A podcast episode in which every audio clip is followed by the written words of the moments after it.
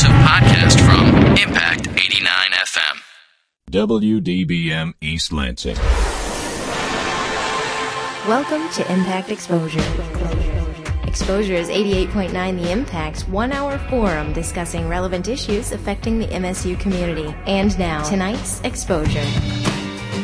This is the Impact Exposure. I want to thank you for joining us. I got a great show lined up for you tonight. A little later on, we'll be talking with Elizabeth Curlew from the uh, Department of Student Life about the uh, housing fair that's coming up.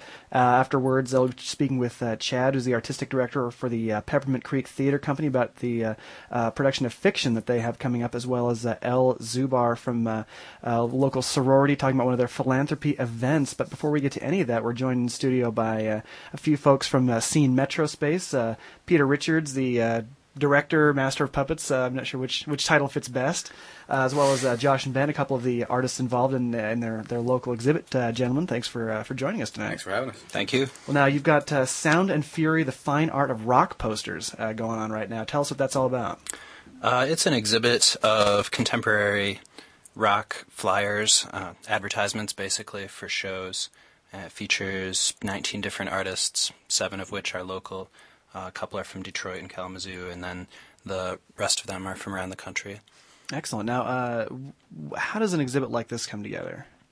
We put out a, a, call for proposals, and, and in this particular case, I also kind of cold called a bunch of my uh, favorite poster artists that I found online, and about 80% of them um, replied in the affirmative that they would send work for the show. So we got some really uh, interesting work from some nationally known artists to uh, put in the context of some of the things that are happening locally. So, so why rock posters then?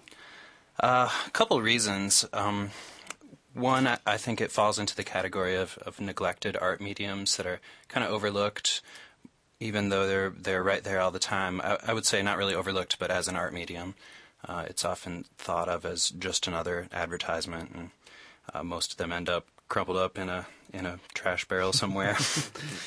That's unfortunate. Well, now I was looking over the list of, uh, of some of the the different uh, artists, or just excuse me, the uh, the different uh, bands that are that are represented. Uh, you know, Interpol, Dropkick Murphys, uh, Misfits, The Kills. Like these are actually, you know, these are personally some of my favorite bands. Uh, were were you gentlemen involved with with those ones, or, or which which no, ones did none you of the do? big name ones for me. Okay, which which ones were you guys doing? Um, I did stuff for a couple for my bands, but mostly good friends of mine. Uh, Fun Ender, um, Rattlin' Bones, uh, yeah, just friends of mine from around town, Lansing X. Cool. And what about you? Same thing. Same uh, I've done uh, like guys from Lando 45, and I did one for the Cheap Girls and uh, stuff like that stuff for my band as well. Excellent. Now you guys are both in bands as well, right? Were you doing uh, posters for your own bands? Yes, that's Yeah. kind of how it started. Okay, and then you just kind of uh, got picked up from from other folks in the area. Yeah. Very cool. Very cool.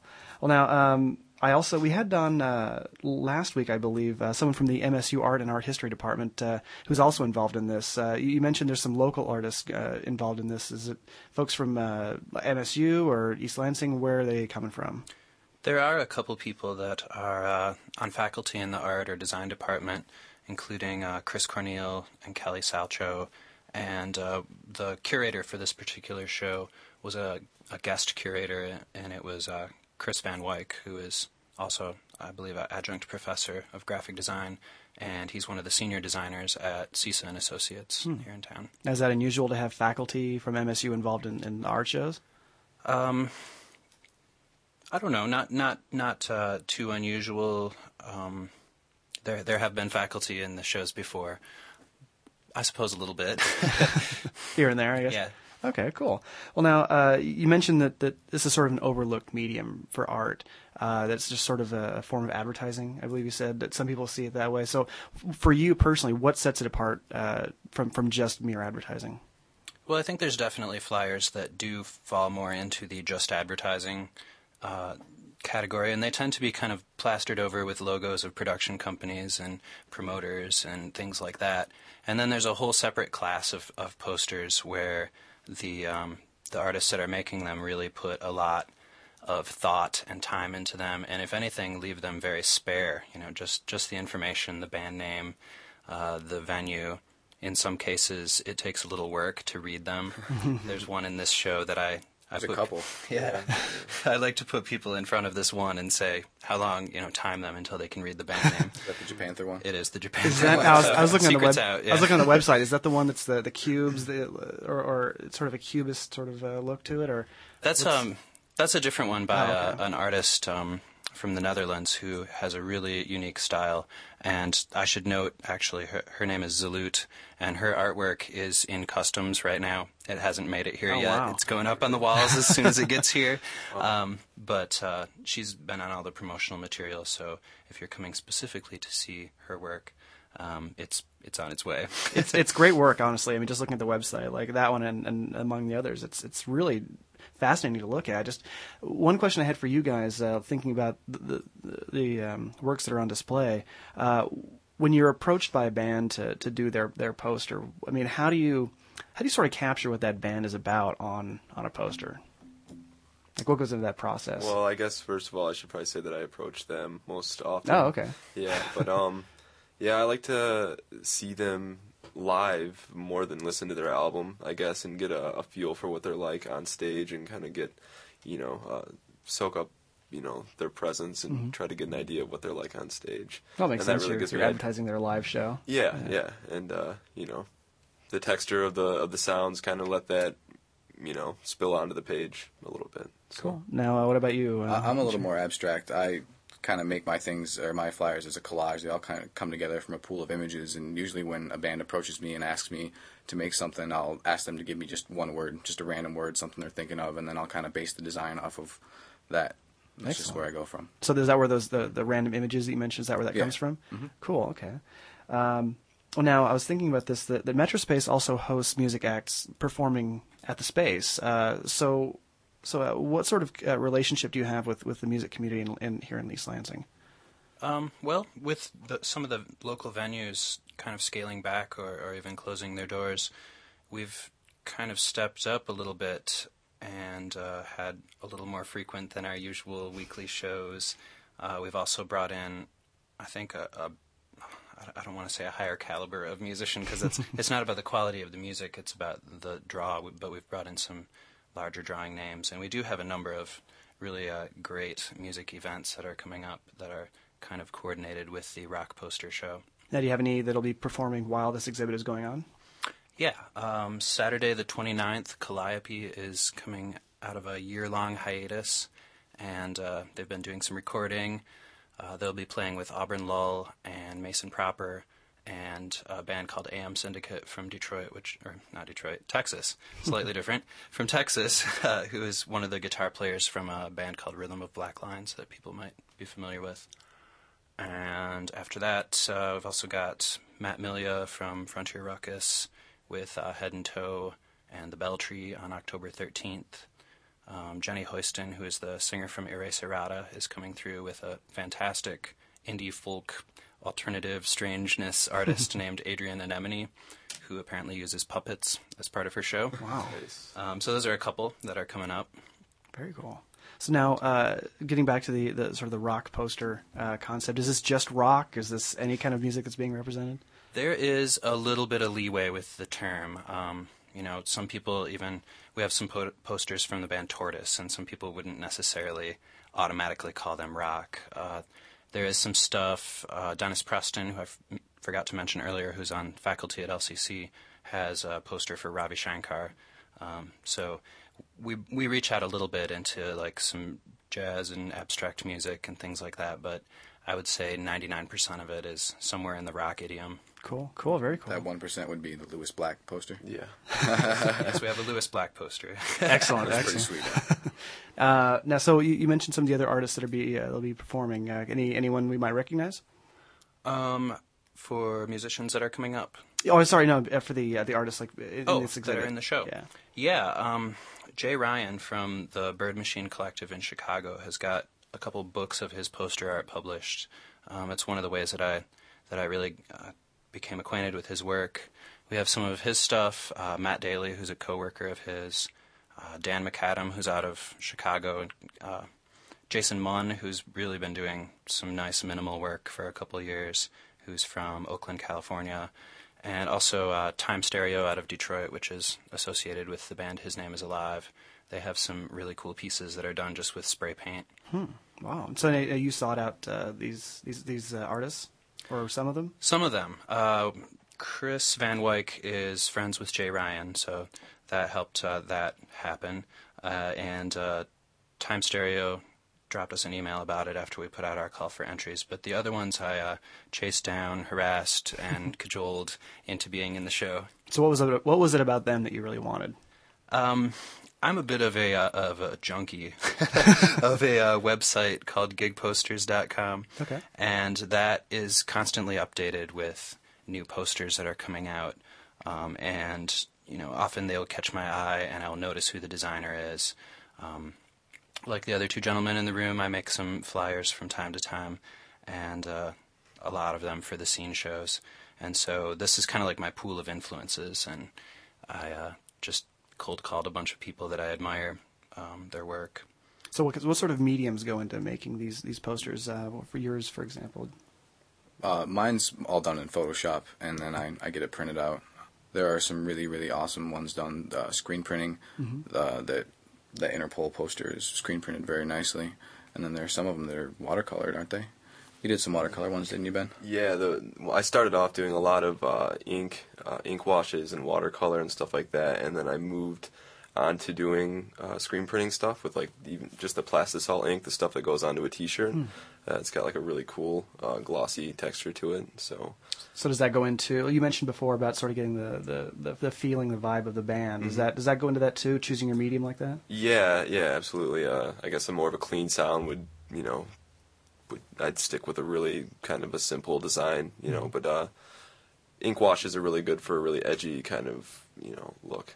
Oh, okay. Something like more of a garagey sound, meaning like more of a rough texture. Right, right. Cool. Different techniques in watercolor and ink. You know, you can you could portray a, a really edgy sound. So, So are there other factors involved? I mean, I'm just trying to understand like uh, that that sort of what what exactly it is you're capturing from a, a band's sound that translates onto onto the canvas. um, I guess you know somebody with a with a crazier sound. I might not add a border. It might just go right off the edge of the page, or um, the font might not be real. You know, slick. It might be you know kind of messy.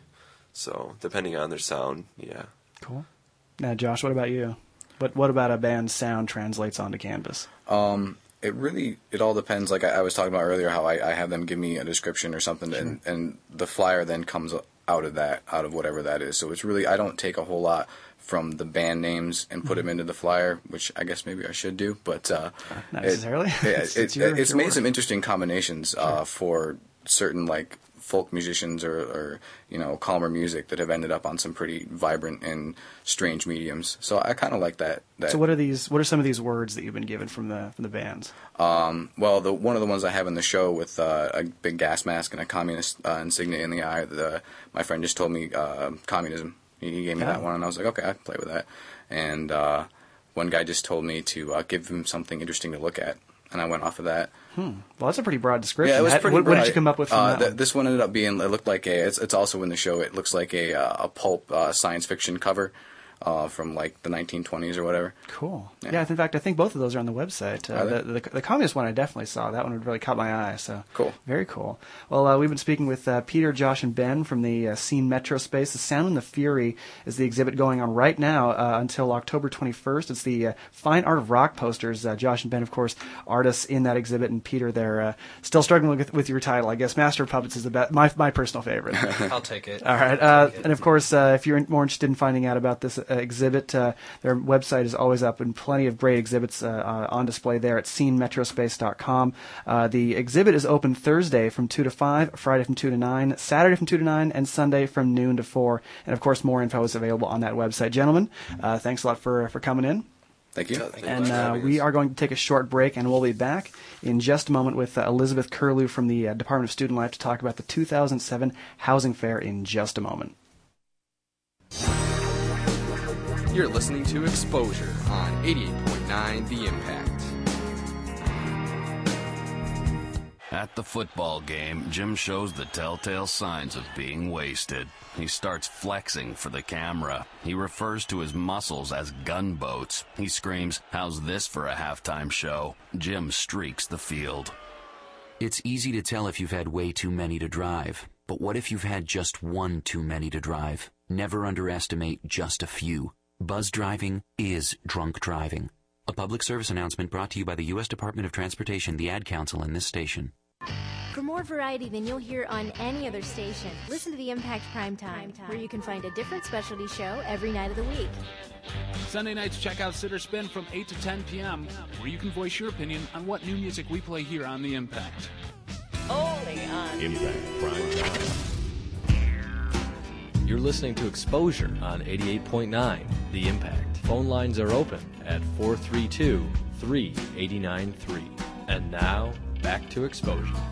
And we are back with Exposure. Uh, my name is Wes. We were just speaking with uh, Peter, Josh, and Ben from the uh, Scene Metro Space, talking about their uh, exhibit going on right now, Sound and Fury: The Fine Art of Rock posters. If you missed any of that or just caught the tail end of it, of course, more info is available at scenemetrospace.com. We're going to switch gears now. We're speaking with Elizabeth Curlew from the uh, Department of Student Life. I want to thank you for joining us. Thanks for having me. Now, you're here to talk about the uh, 2007 uh, housing fair. Is that right? Yeah. All right. Now, what's what's that all about? Well, it's coming up on October 4th. It's from 12 to 4 in the afternoon in the second floor of the Union. They're going to have a bunch of different uh, property owners, like management companies, things like that, there to tell kids about their place to live, the, the house owners that own the houses downtown. There's been people there from the co-ops, and then also people from the dorms and you know on campus housing. But the bigger part of it is the off-campus housing because the campus, like MSU, doesn't do that very Mm. often. They don't really promote off-campus living, so it's really the only time this year you can get a look into that.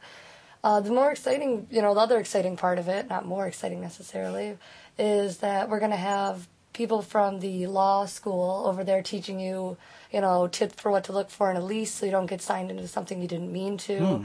We're going to have people from different, you know, departments on campus that are teaching you about what to look for when, you know, moving off campus, how easy ways to transition, and then people from different like cable companies and electric companies, you know, there to talk about bills and stuff like that. You'll have to look forward to pay and so we're trying to teach kids about how to live off campus as well as showing them the options for So now, wh- so now, why is the university advocating, or not advocating? I guess maybe that's the wrong word, but but providing so much info on off-campus housing? I would think that maybe their interest would be keeping students on campus. Well, because it's to the Department of Student Life, the Department of Student Life is more interested in the students than they Hmm. are necessarily in the university's interests. And so they know that this is something kids need to look into, and it's a reality that kids do want to move off campus Sure. into the, you know, apartments and get that part of the college experience. So the Department of Student Life understands it, and they just want to give kids an outlet to kids, students, an outlet to go and experience that sort of thing without getting bombarded by all these companies that are giving you all these specials and deals, and all of a sudden you're in way over your head and you Sure. don't really know what you're doing. so, what are some of the common uh, things to look for when when moving off campus?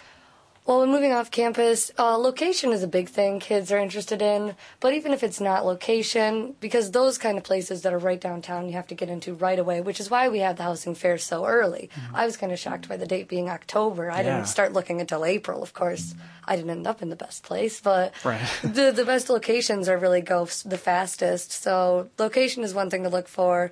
Uh, but if you end up off like the bus routes and stuff like that, we might have some. We're looking at having some people from CATA there, just talking about the different bus routes.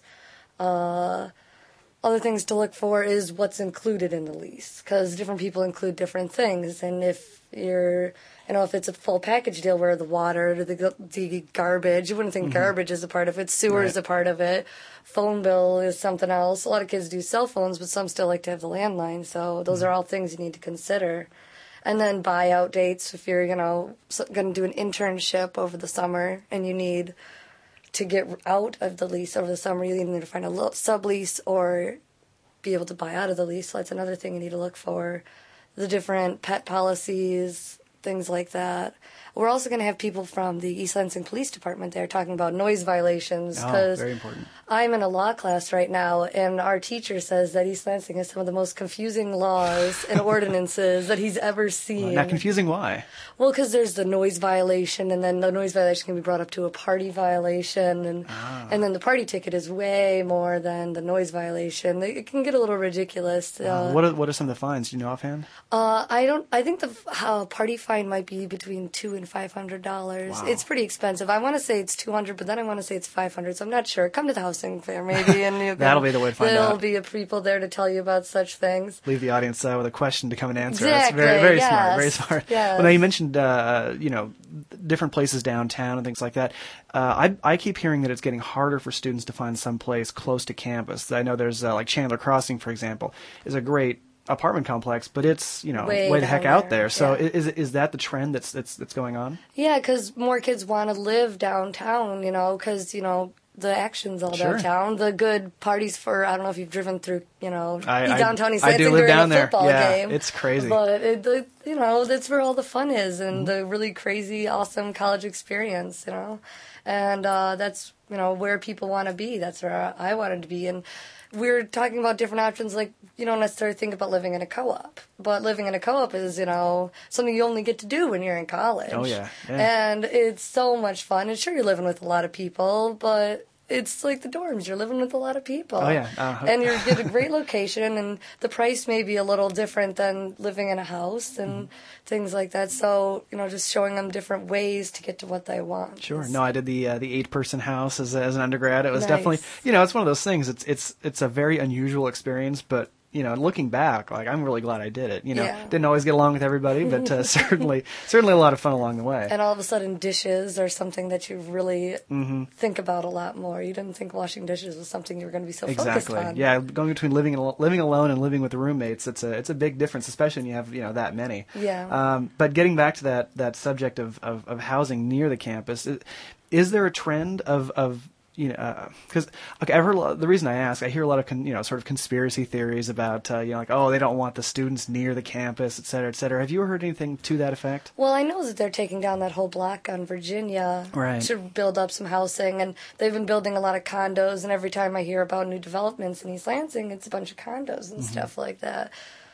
But the students are really, you know, what started this town, and so I think the city is trying to make the residents happy, and maybe the residents would be a little more happy if the students played their music a little quieter. Certainly. but and you know certain other things didn't go on but th- you know they need to understand that kids want to live downtown and they're when they do you know say oh we're going to build these condos there's always a few apartments involved too. Mm-hmm.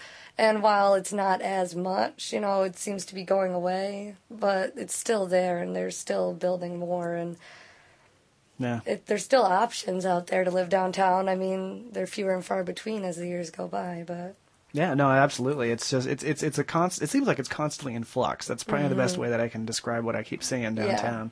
Um, well, now one question I had for you, uh, you know, something that that students you know should be concerned about. Hopefully that they are. Uh, you know, issues with with landlords. Uh, you know, it's Yeah. always the fear that you know you're gonna have some real jerk, you know, trying to trying to you know get money out of you or something like that. You know, unfairly. Yeah. Uh, what are what are some of the options that students have if if that's the case? Well, one of the people that are going to be there are the people that have the rental clinic here on campus. They're in the law school. I believe they're in the law school, but they're in the rental clinic.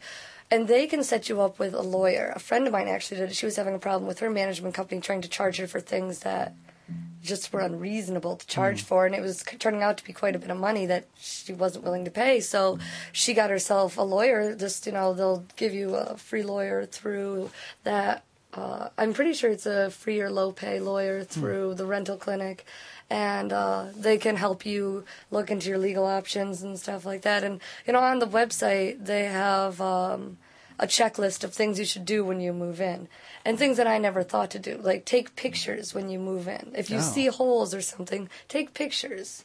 Or stains in the carpet, take pictures so you don't, you know, so you have an actual hard copy evidence of the fact that this was in there. And if you have one of those little things, you can put the date on the camera, Yeah, the timestamp and there. get that Yeah. all set up. Then you got, you know, ta- time, date, all that thing set up, and you don't get stuck with bills that you didn't have anything to do with. And there's some, you know, they're corporations, and they Certainly. can be a little tricky. And being a student, it gets a little intimidating. So Mm-hmm. that's why we're going to have these different education sessions there to teach kids what their options are for in, when they do get stuck in a hard place. Well, now we're speaking with uh, Elizabeth Curlew from the uh, Department of Student Life, talking about the 2007 uh, Housing Fair coming up on October 4th. If there's a question that you've got about housing and you want to uh, uh, take this opportunity to, uh, to to ask Elizabeth right here, the number is 432-3893. Uh, so if you if you have a question, feel free to give us a call in the meantime. But until then, what are some of the advantages living off campus versus on, or or vice versa? Well, advantages to living on campus would be you know what you're getting. Mhm. You know the university is gonna, you know, take care of everything. There's not much thinking involved. It's like they'll set you up with a roommate, they'll set you up with cable, electricity, and you just pay them a big lump sum. But then living off campus, there's just something about the experience of being independent, and being on your own, and only having, well, sure, your parents might help you out with rent when you get into a tight spot, uh, but being able to be independent and practice being an adult and a grown up and taking out the garbage and Right. Making sure the lawn is the, the proper length because that is a city ordinance. Lawn has to be a certain length. It's true. No, I, I've actually had a couple of friends who've been uh, not necessarily fined, but but talked Warned. to about that. Yes. Exactly, warned. Exactly. Yes. So, yeah, just various things like that. I'm sure will will be at the housing fair too. But stuff that you don't really think about right away when it comes to moving into a new place. That that uh, taking photos of, of anything in your apartment. That's actually a really good tip. I remember I had a sublease uh, two summers ago, and I gave the guy a check. It was just like a friend of a friend kind of thing. And then I went to move in, and I realized I had never gotten a house key. So I mean, Oh. that was like kind of a oh silly kind of situation. Sure. But you know, things happen, and you don't Mhm. think of everything that needs to come up with such. Yeah. I'm sure there's some, some real horror stories out there as far as moving into places. Too. Yeah, definitely. we've all heard those. Uh, now, speaking of the uh, the housing fair, uh, I also have uh, down that you will be giving away prizes and, and giveaways. What what sort of stuff can people expect? Well, we have a, a quite a few things collected already that we've been going around. I've actually been the person going around fundraising, going to see what the pe- like local businesses can donate. Noodles and Company is giving us some certificates. Taco Bell is giving us some certificates. Um, working on Tony's and Espresso Royale and a couple other places. Uh, FBC, the record store, is also helping us out with favorite. a couple things. Yeah. I know. I was just in there last Excellent. week buying stuff, and I was like, "Oh, by the way, why don't you?" And they said yes. Very cool. But one of the most exciting things we have, which uh, Kelly Sweet from the athletic department helped me out with, is getting a Tom Izzo basketball. So Oh, it's wow. basketball signed by Tom Izzo. Very cool. And when we had our table it's participation, of quite a few people threatened to steal that. So Oh, I know it. people are going to be pretty excited about it. Very cool. Yeah, so so definitely some good info and some good stuff to pick up as well. Definitely. Very cool. So now, what what is the number one thing that you hope students walk away from the, the student fair with? I mean, other than the basketball, of course. Yeah. well, I hope that they're able to. The thing I like about the housing fair is everybody's kind of on a level playing field. You get a table, mm-hmm. you get this eight feet, eight by two feet or whatever, and you have the students' attention while they're walking by to plug your thing and make them want to live at your place. And I like how they can go to any of these different tables, and then they can go to people that can tell them you need to look for this thing and that thing, and you need to make sure you don't break this law or that law. Mm-hmm. And I just want them to be able to be able to go to the housing fair and get a, as much information as I can. If they go to one or two tables, fine. If they go to all the tables, great. Right.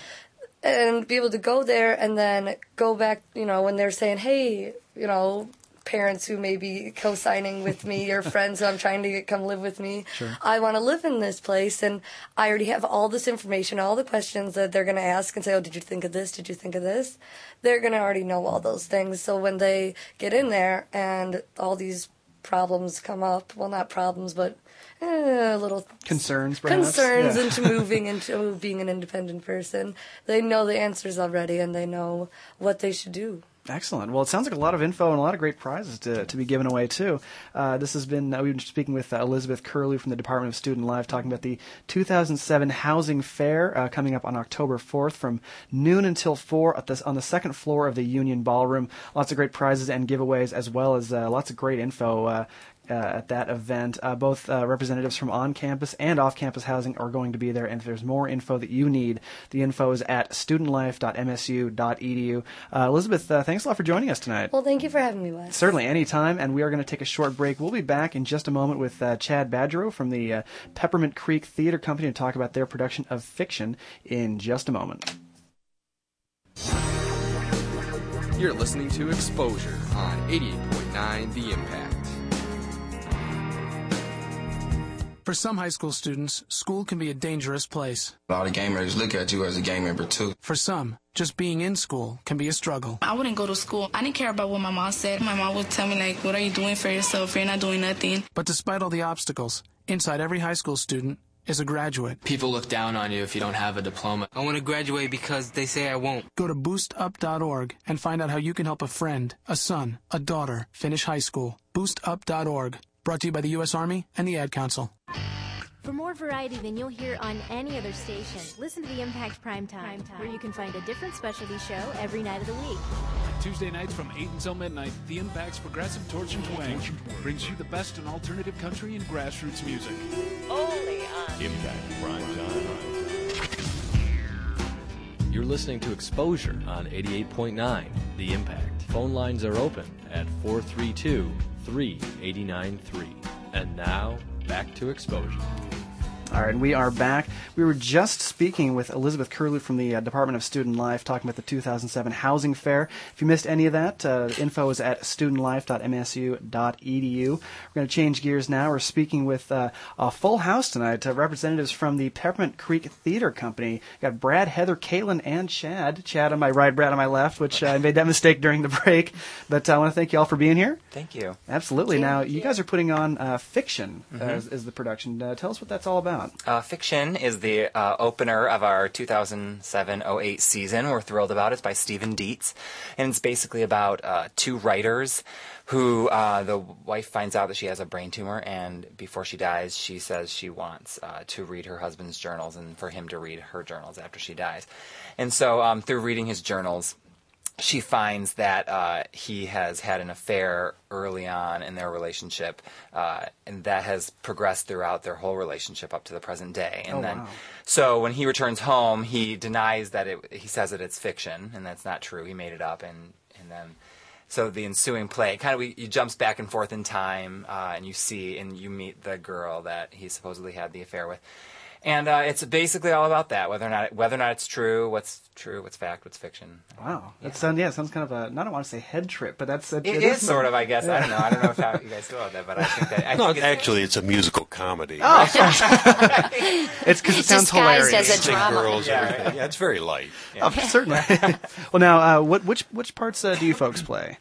I play the guy. You're the guy. Yeah, I'm Just the guy. the guy. Imagine that. and uh, uh, my name is Michael, and Mm-hmm. I'm a writer, and I, I'm somebody that that uh, early in my life, in my 20s, uh, puts down people that write commercially, and I turn into what I put down, of course. So as Ah. I'm closer to 50, I've turned into my my own worst uh, nightmare. Eh, you know, happens to a lot of us. And I play Linda. I play his wife, and I am the unfortunate soul that gets diagnosed with a brain tumor. Ah. And so um, the play jumps back and forth between, um, you know, past and present day, but kind of what ensues from me reading his journals and, and the fallout of that. And there are there are more. Um, issues and uh, more complex things going on than just the simple affair. There's a lot more going on underneath. So it kind of mirrors life, you know, what's fact, what's fiction. Um, and what's perception. You know, Certainly. because it's people's perception as to what's true. And and Caitlin, your role? I play Abby Drake, the girl. Ah, the other girl. the other woman.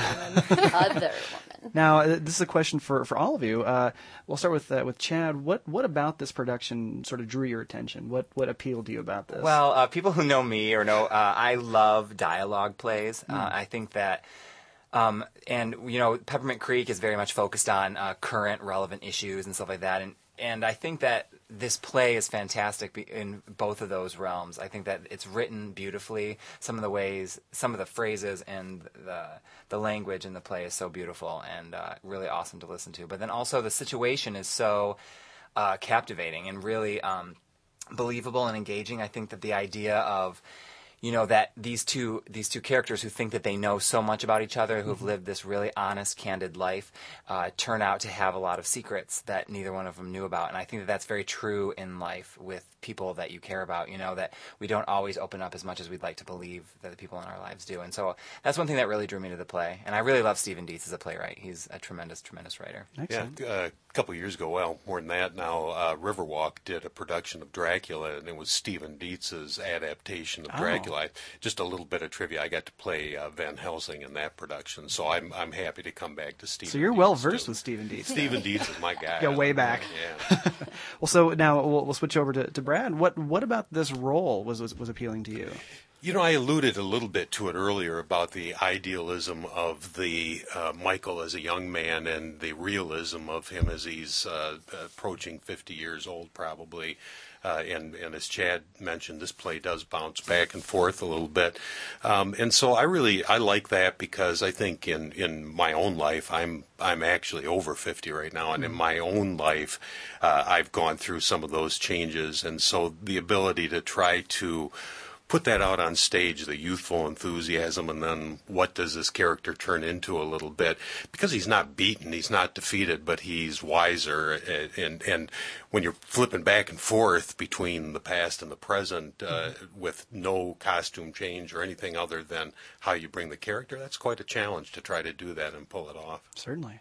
Well, now Heather, uh, what about you? I mean, uh, it's, it's a very heavy role for someone to play. role. What's what what appeals to you about it? Such a That's heavy what role? appeals That is, that's to it. me, truly. Um, I read the script and I was drawn into the language of it. I dabble in writing a little bit myself, although I would never presume to call myself a writer.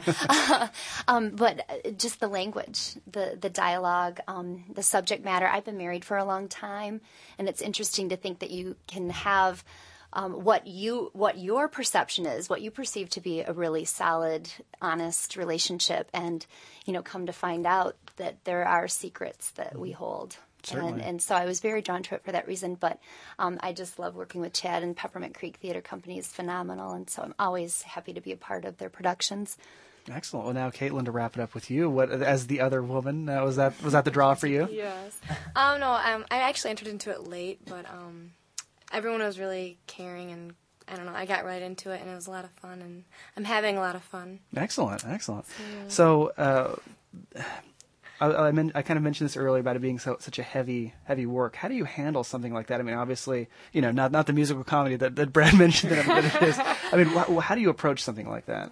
Uh, you mean a serious topic? Yeah, something that something that kind of weighty. Yeah, I don't really think of it as weighty. It's Oh. interesting. I don't know what you guys think about that. I don't see it as necessarily a weighty work. I mean, I, it it deals with issues that are Mhm. hard, but I but I feel like it's actually written with a lot a lot more sarcasm and humor Oh. uh, more than I think. The weightiness is obviously dealt with, but I th- and and the situation certainly is one where I think audiences go, oh my god I, if that I don't know what I would do if I was in that situation.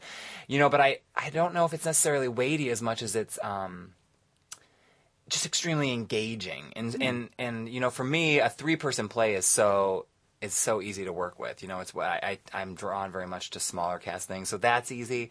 And the and the the language the you know the dialogue works on its own you know. So in fact it's it's been more about just letting them be on stage and letting them run with it and letting them make choices.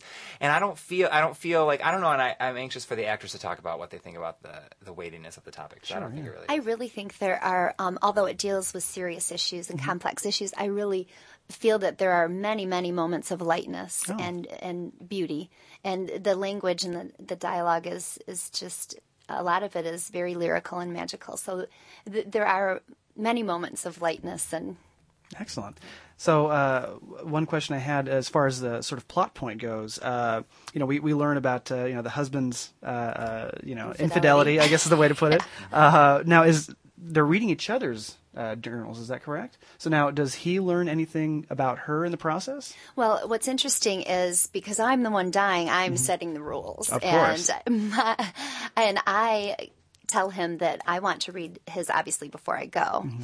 and he can read mine after I've died. Oh, I see. And so I, I kind of get away with that. So we're really only dealing with his his side of it.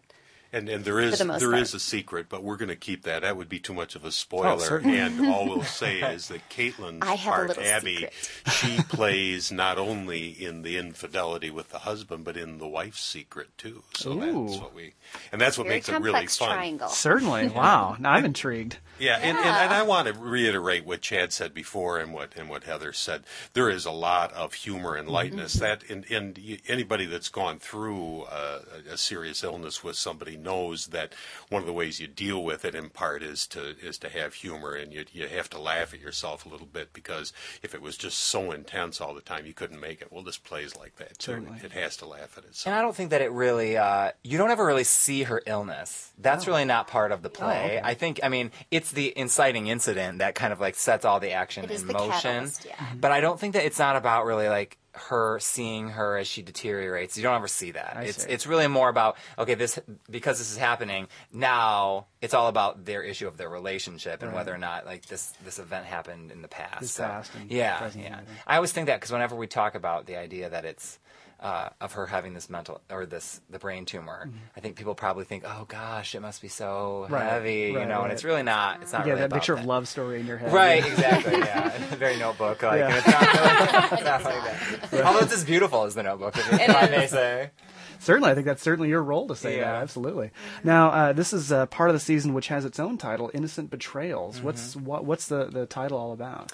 Well, we we do not choose a theme and that and then pick plays. We just kind of we pick our plays in our season and then we kind of look at the whole thing on the whole. And the idea of um, betrayals and betraying people, but but that come out of choices that we make out of necessity. Uh, is sort of where that the title comes from, you know. And in this play, it plays out, and you'll see. I think the choices that they that the, both um, all three of them, I think, make to survive on their own and, and deal with issues in their own life, but then also in getting through situations uh, together in the relationships that they have. But yeah, how that um, when it comes out and when it's viewed by the other person, it seems like a betrayal. You know, and really, is that a betrayal? And I think that's an I think that's an interesting question and a, a question we're excited to kind of explore with our audiences this whole season about, you know, what is a betrayal? And I mean, can there be something that's innocent, or you know, and and that's why it's it's well started by fiction because the idea of, you know, I think on a larger scale, this play is, you know, is it it might what might be true for one person doesn't necessarily mean that it's true for another person, sure. you know. And so, um, and I think that, that falls into the the uh, the theme of our season this year. So now, what other sort of innocent betrayals are coming up this season? Um, well, we have uh, our second show. Good question. Uh, our second show, uh, I Am My Own Wife, is based on um, Charlotte von Mahlsdorf, who was um, someone who lived, it was a real life person who lived in uh, Nazi Germany, pre war Hmm. Nazi Germany, and then through all throughout that whole endeavor. And so, and she, uh, and, and she went through a lot of like harboring fugitives and like in the things that she went through, she was a transvestite and like the things that she, she dealt with and the way she had to lie to the Nazis um, and, and other the communist regime uh, to survive kind of falls into the idea of like betraying, but yet for obviously a larger cause. Sure. Um, our our musical A New Brain uh, is very much about um, about how our, our ideas, our, our views of life, and how um, I think that we can be very cynical until we are forced into an extreme situation, and then um, and the ways that we cope with those, and how that I think when we cope. The, the things that we do for ourselves to cope can be we have to sometimes betray other people. Or do we have to do that? Um, I think is the question that's arisen in, in that in the musical. And um, Rabbit Hole, our fourth show, is phenomenally written. Also, uh, just the, it just won the Pulitzer Prize um, Wow. last year, and uh, it's about a family who goes through who loses their four-year-old son. He gets hit by a car, a tragic accident, and then um, and, and then the play starts eight months after that's happened, and basically how the couple is is dealing with that and how they're grappling to try to stay together but also dealing separately in their own ways and that very much is about they both feel very very betrayed both by life and each Sure. other and, and their family and because they're not kind of getting the the support they need. Right. and our final show stuff happens uh, is very very political. This one kind of interested me. I would- yes uh, it more is than- than some of the Uh, other ones. and i'm really thrilled about it. Um, both heather and brad were actually in uh, skylight three seasons ago. Two? Three seasons ago. Uh, that was by david hare um, who wrote stuff happens. Um, and it's taken uh, from david hare has taken actual like chunks and huge parts of like speeches that have been given uh, politically and uh, and various things that that political figures have said. And it is the actual dialogue in this play, and it's basically just about the onslaught um, to the Iraq War and uh, and all the va- various players are part of this play. So George Bush is on stage, and Condoleezza Rice, and you know, and And Rummy. and, and Rummy, everyone, yeah, right, and Tony Blair, and all those characters. And so it's very much, uh, and I don't think that it's bias in any way. I think a Hmm. lot of people think that it's going to be biased given. What, whether they think they know my political beliefs, which I'll never claim one way or the other, at least on the air, and then, uh, and uh, but I don't think it's biased at all. I think that uh, it puts these people. That's what's genius about this play is that it puts their words on stage, Hmm. and and so whether whatever you think about those, it's up to you. But I think that, but it's a really really uh, exciting play that is very very relevant, and very topically timely right now. And so, and obviously the idea of betrayals. Um, politically are very fresh and, and I think the public's mind right now. So Well, that's- yeah, know. believe it or not, I know. I can't believe I said it. Brad is shocked, Right, shocked to yeah. find this out. We went there. We went there. So that's your that's your final innocent betrayal. The the, the first one, of course, being uh, fiction, coming up on uh, September 27th, or excuse me, uh, yeah, September 27th through the 30th, and uh, October 4th through the 6th. Uh, any final comments for anyone uh, about what uh, what audiences should get out of this? What why people should go? It's a very intimate show, and it's very true to life. I think. Excellent. And and the other answer to the question, why am I involved in this play? There's two beautiful women involved in it. That never hurts. So, they, they- and your your listening audience can't sure- really pick that up. No, I I'm- can't. well, you both sound beautiful too, so I'm sure everyone can hear it. well, that's uh, that's fiction. Uh, this, uh, excuse me, on uh, September 27th through the 30th and October 4th th- through the 6th at Perspective 2, 319 Grand River in Old Town. Uh, for more info, it's available at uh, peppermintcreek.org or by calling 517 927 3016. Everybody, thanks so much for coming in. This has been fantastic. It's been fun. All right, well, uh, break a leg, and uh, we will be back in just a moment speaking with Ellie Subar from uh, uh, one of the local sororities about a philanthrop- philanthropic event that they've got going on in just a moment. You're listening to Exposure on 88.9 The Impact. Attention shoppers, if anyone is missing a rather plump set of love handles, please come to the customer service counter and claim them. The ample love handles were lost in the produce department where their former owner had purchased fruits and veggies to munch on during the big game. Thank you and have a good day. Small step number 81 snack on fruits and veggies. It's just one of the many small steps you can take to get healthy. Learn more at www.smallstep.gov. A public service announcement brought to you by the U.S. Department of Health and Human Services and the Ad Council. For more variety than you'll hear on any other station, listen to the Impact Prime Time, where you can find a different specialty show every night of the week. Saturday nights from 8 p.m. until 2 a.m. Tune into the Cultural vibe to hear the best in both local and national hip hop, plus live mixing on the ones and twos. Only on Impact Prime Time. You're listening to Exposure on 88.9 The Impact. Phone lines are open at 432 3893. And now, And then we're to going to have a um, We are back with the Impact Exposure. We were just speaking with, uh, well, in fact, the entire cast and the artistic director of uh, the upcoming performance of fiction over at the Peppermint, Pe- excuse me, Peppermint Creek Theater Company. If you missed any of that, uh, more info is available, of course, at peppermintcreek.org. Going to wrap up this evening. We're speaking with uh, Ellie Subar from uh, Sigma Delta Tau, talking about uh, uh, philanthropic event you guys have going on. I want to thank you for being here. Thank you for having me. Certainly. Well, now go ahead and tell us what this is all about. Well, uh, Monday, October 8th, we're having a philanthropy event to raise money for our national philanthropy, uh, Prevent Child Abuse America. And every year we try to do two to three events, and this is our first one of the semester, and we're very excited for this.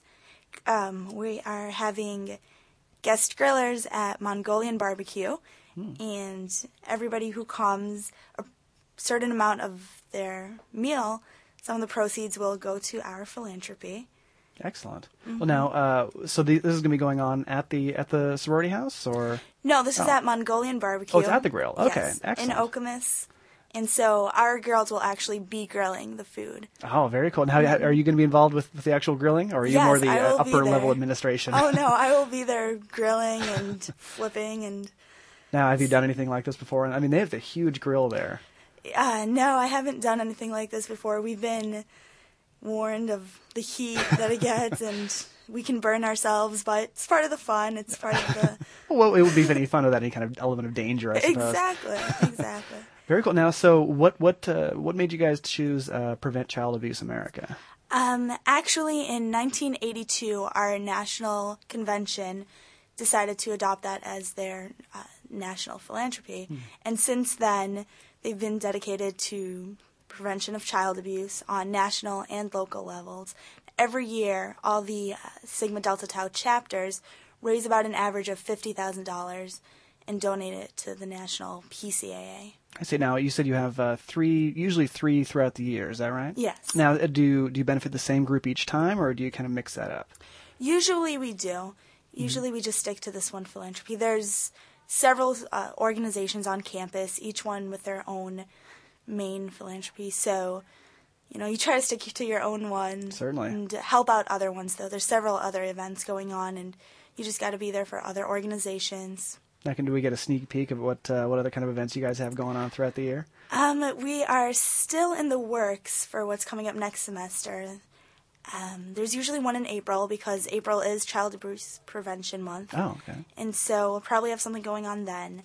And last summer, we or last semester, we had a um, Valentine's Day bash, and just kind of raised money. It was a fun little dance. So Sure.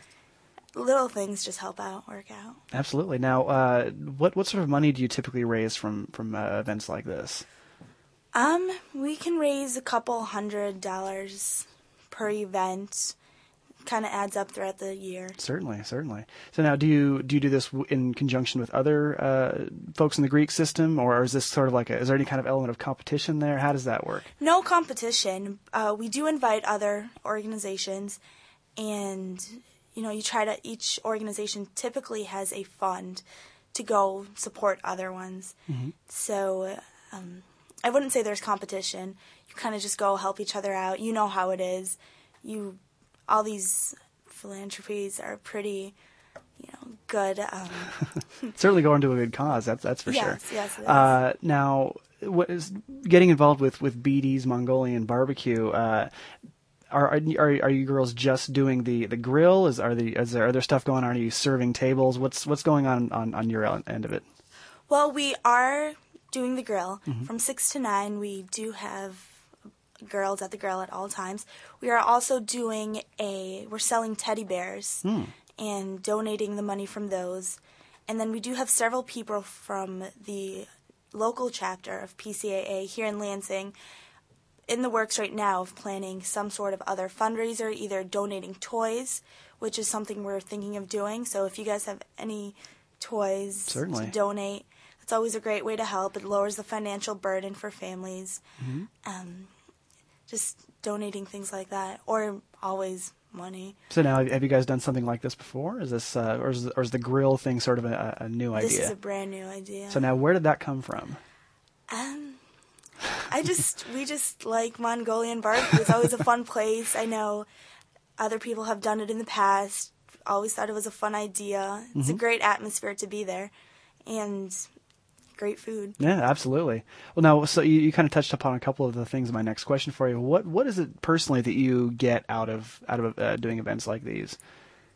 Uh, it just gives you a uh, satisfying feeling knowing that you're doing something that's not benefiting you at all. It's just it's satisfying knowing that you're out there helping other people, helping these kids in need who don't have a lot of things that we grew up with or that we have and don't really realize how lucky we are to have them. And it's completely unbeneficial to myself. Like there's nothing Mhm. in Yeah. it for me. So Sort of uh, sort of selfless acts, I suppose. yeah. So now, uh, not to, of course, you know, give away any too much personal information, but is there anyone within your your sorority that that is personally uh, connected to uh, uh, this this organization? honestly, not that I know of. Okay. Um, there possibly could be, but that is a very personal. Certainly, yeah. I don't want to give away So, any info, but I was just curious as to what the connection was between your house and uh, and the organization. Uh, are there? You said there's going to be folks there from PCAA. Yes, And they just have a, a booth set up. What's what's their role? Uh, for those who are coming, they I would like them to RSVP Mhm. by October 1st to Subar Rev at msu.edu. And people from PCAA are going to be there eating, enjoying, just basically coming and supporting us. Excellent. Uh, any any other folks involved other than uh, the PCAA? We are trying to get some people from downtown, like the lobbyists who support these organizations, Hmm. to come. We're talking to them right now, waiting from them. So we'll see. So now, what what goes into the uh, the planning of an event like this? I'm sure this is not just some uh, let's oh let's do it this weekend. and We'll, we'll get to get to it later on. I mean, this has got to be kind of a big deal. Uh, it took a couple months to set up a date to make sure we had everything. Um, it's right after recruitment, so I had to make sure it Oh, yeah. followed that, and then had to make sure um, people can come. It wasn't in conflict with midterm or we had to figure out what we can donate, what kind of fundraisers else we can have. Um, just figuring out little details took Mm-hmm. a lot of the work. Working on posters and pamphlets for the tables, which we're working on right now. It's just all the itty bitty great Oh, yeah. details that Details always take the most time. exactly. That's very cool. Um, oh shoot, I just had another something else popped up in my head while I was talking to you about that, and now of course on air completely slipped my mind.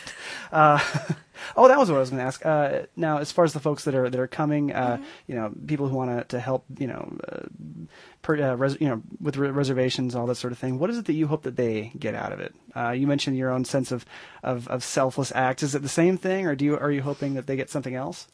Either that, or just the fact of coming out there and supporting your fellow community members. I Hmm. mean, we're all, no matter where, you, what city you're from, we're all in Lansing right now, and there is a big Lansing chapter of PCAA here that needs help and needs support. And even if it's not for your own selfless act, it's for supporting the community that you're in right now. Now, if if folks can't make it out to this on, on Monday, October eighth, is there another way that they can help uh, benefit the PCAA?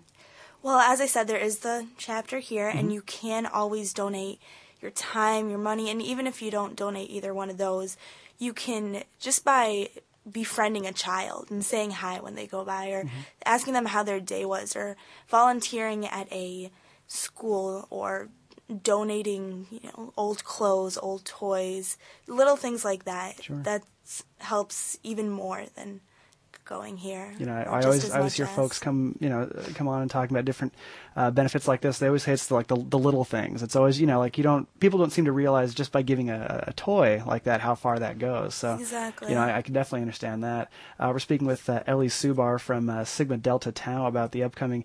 Uh, see what's what is the name of the event? Is there a specific name going on for this?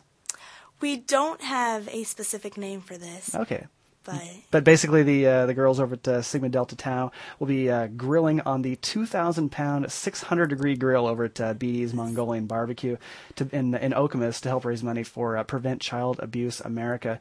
Uh, that is going on Monday, October 8th. Uh, actually, yeah, this very soon. Actually, I didn't realize how soon that was.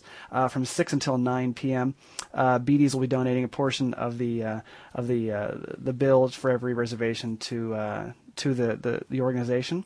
Uh, anyone who's interested in uh, attending uh, should RSVP to Ellie by the 1st of October. Uh, the number for that, 616 889 0497, or emailing, and I'm going to spell this one out S U B A R R E V at msu.edu.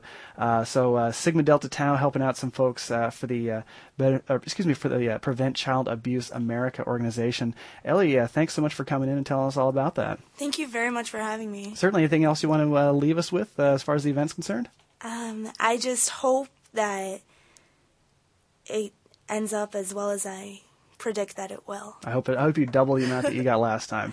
Uh, well, we've been speaking with uh, Ellie Subar as well as uh, some folks from the uh, Peppermint Creek Theater Company tonight, uh, and Elizabeth Curlew from the Department of Student Life, and uh, folks from Scene Metro Space. All this info, if you missed any of it, is still available, of course, on our website at impact89fm.org. We have the Exposure podcast up there, so be sure to check that out if you missed any of tonight's show. Thanks again for listening. My name is Wes, and uh, we're going to switch things over to the Progressive Torch and Twang, one of the best shows we've got here on the Impact, if I do say so myself.